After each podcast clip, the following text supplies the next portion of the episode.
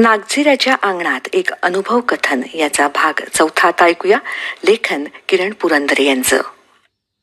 पिटीझरी गावाच्या जंगलात झाडुंदर किंवा नेवरा हा प्राणी दिसला हे मला माझा मित्र मिलिंद देव यांनी सांगितलं. तेव्हा फार भारी वाटलं. गोंड आदिवासी लोकांच्या मदतीने आम्ही तयार केलेल्या निसर्गस्नेही जलकुंडावर हा अगदी वेगळा आणि तसा तुरळक दिसणारा प्राणी पाणी प्यायला आला होता हे कळल्यावर तर पाठीवर शाबासकीची थाप पडली असं वाटलं. नंतर मलाही नेवरा दिसला. जलकुंडाच्या सभोवताली असणाऱ्या विरळ पानगळी अरण्यातून छोट्या छोट्या उड्या मारत खारीसारखा दिसणारा नेवरा तहान भागवण्यासाठी कुंडावर येतो. जलकुंडाच्या कडेला आलेला प्राणी एकदम सावध पवित्रा घेतो. त्याच्या नजरेत संशय दाटून येतो. त्याची वागणूक बदलते.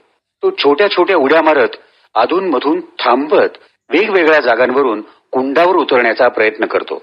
मागच्या दोन पायांवर उभं राहून जास्तीची उंची मिळवायची आणि संशयास्पद वाटणाऱ्या दिशेला एकसारखं निरखून बघायचं. मध्येच थांबून जणू काही गोठल्यासारखं एकाच जागी बसायचं. सारं काही आलबेल आहे याची खात्री पटत नसली तर एखाद्या झाडावर चढायचं आणि शंका आलेल्या दिशेला एकटक बघत राहायचं. तरीही पाण्यावर उतरणं धोकादायक वाटत असलं तर सरळ जंगलाकडे उंदरासारखी धूम टोकायची जलकुंडाची कड आणि पाणी हे अंतर जास्त धोकादायक असतं.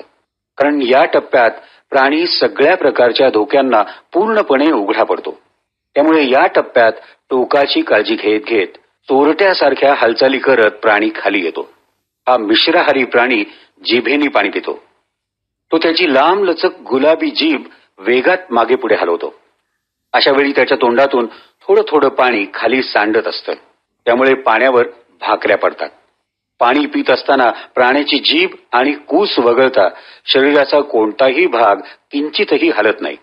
पाणी पित असताना जरा देखील शंका आली तरी प्राणी सरकन मागे होतो आणि चहू दिशांना बघत शंका निरसन करून घेतो. शंका निरसन झालं तर पुन्हा पाण्याला लागतो आणि नाही झालं तर छोट्या छोट्या उड्या मारत जंगल जवळ करतो. पाणी पिऊन झालं की अक्षरशः एकही सेकंद न थांबता प्राणी ती जागा सोडतो. पाण्यावर येताना पाण्यावर असताना आणि पाणी सोडून जाताना प्राणी कोणत्याही प्रकारचा आवाज काढत नाही. त्यामुळे पक्ष्यांसारखं आवाजांवर अवलंबून राहिलो तर हा प्राणी दिसणार नाही याची खुणगाट मनाशी बांधावी लागते. थोडक्यात सतत पाण्यावर आणि आजूबाजूला नजर ठेवावी लागते. लपणात बसून आपण वाचनात किंवा लिखाणात दंग असलो तर हा हिंडता फिरताना कमीत कमी आवाज करणारा प्राणी केव्हा पाणी पिऊन निघून गेला याचा पत्ता सुद्धा लागणार नाही. मुंगूस या प्राण्याला हिंदी भाषेत नेवला म्हणतात. नेवरा हे मराठी नाव नेवलावरून आलंय. याबाबत माझ्या गोंड मित्रांनी काही सांगितलं की नेवराचे दात मुंगसाच्या दातांप्रमाणेच आरी किंवा करवतीसारखे असतात. नेवरा सुद्धा नेवल्याप्रमाणे लहान लहान साप मारतो. नेवरा ही एक प्रकारची चिचुंद्री आहे. संपूर्ण जगात आढळणाऱ्या नेवऱ्याच्या सगळ्या एकोणीस जाती फक्त आशियात सापडतात. झडप असलेले मोठे कान झुपकेदार शेपूट आणि लांबुळक नाकाड यावरून नेवरा ओळखू येतो. सर्वात महत्वाचं वैशिष्ट्य म्हणजे नेवऱ्याला मिशा नसतात. हा प्राणी झाडांवर आणि जमिनीवरही लिलया वावरतो मोहाच्या झाडाखाली पडलेली फुलं खाणारा नेवरा मी अनेकदा पाहिलाय. माणसांची चाहूल लागली की तो उड्या मारत पळतो. आसपास जर ढोली असलेलं झाड असेल तर पटकन झाडावर चढून ढोलीत शिरतो आणि फार थोड्या वेळात ढोलीतून डोकं काढून बाहेर बघतो.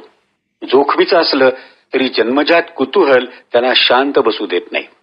पिठेझरी गावाचा तलाव आणि त्याच्या बंधाऱ्याची बाजू सोडली तर इतर सर्व बाजूंनी पसरलेलं जंगल हा माझा अभ्यास विषय झालेला.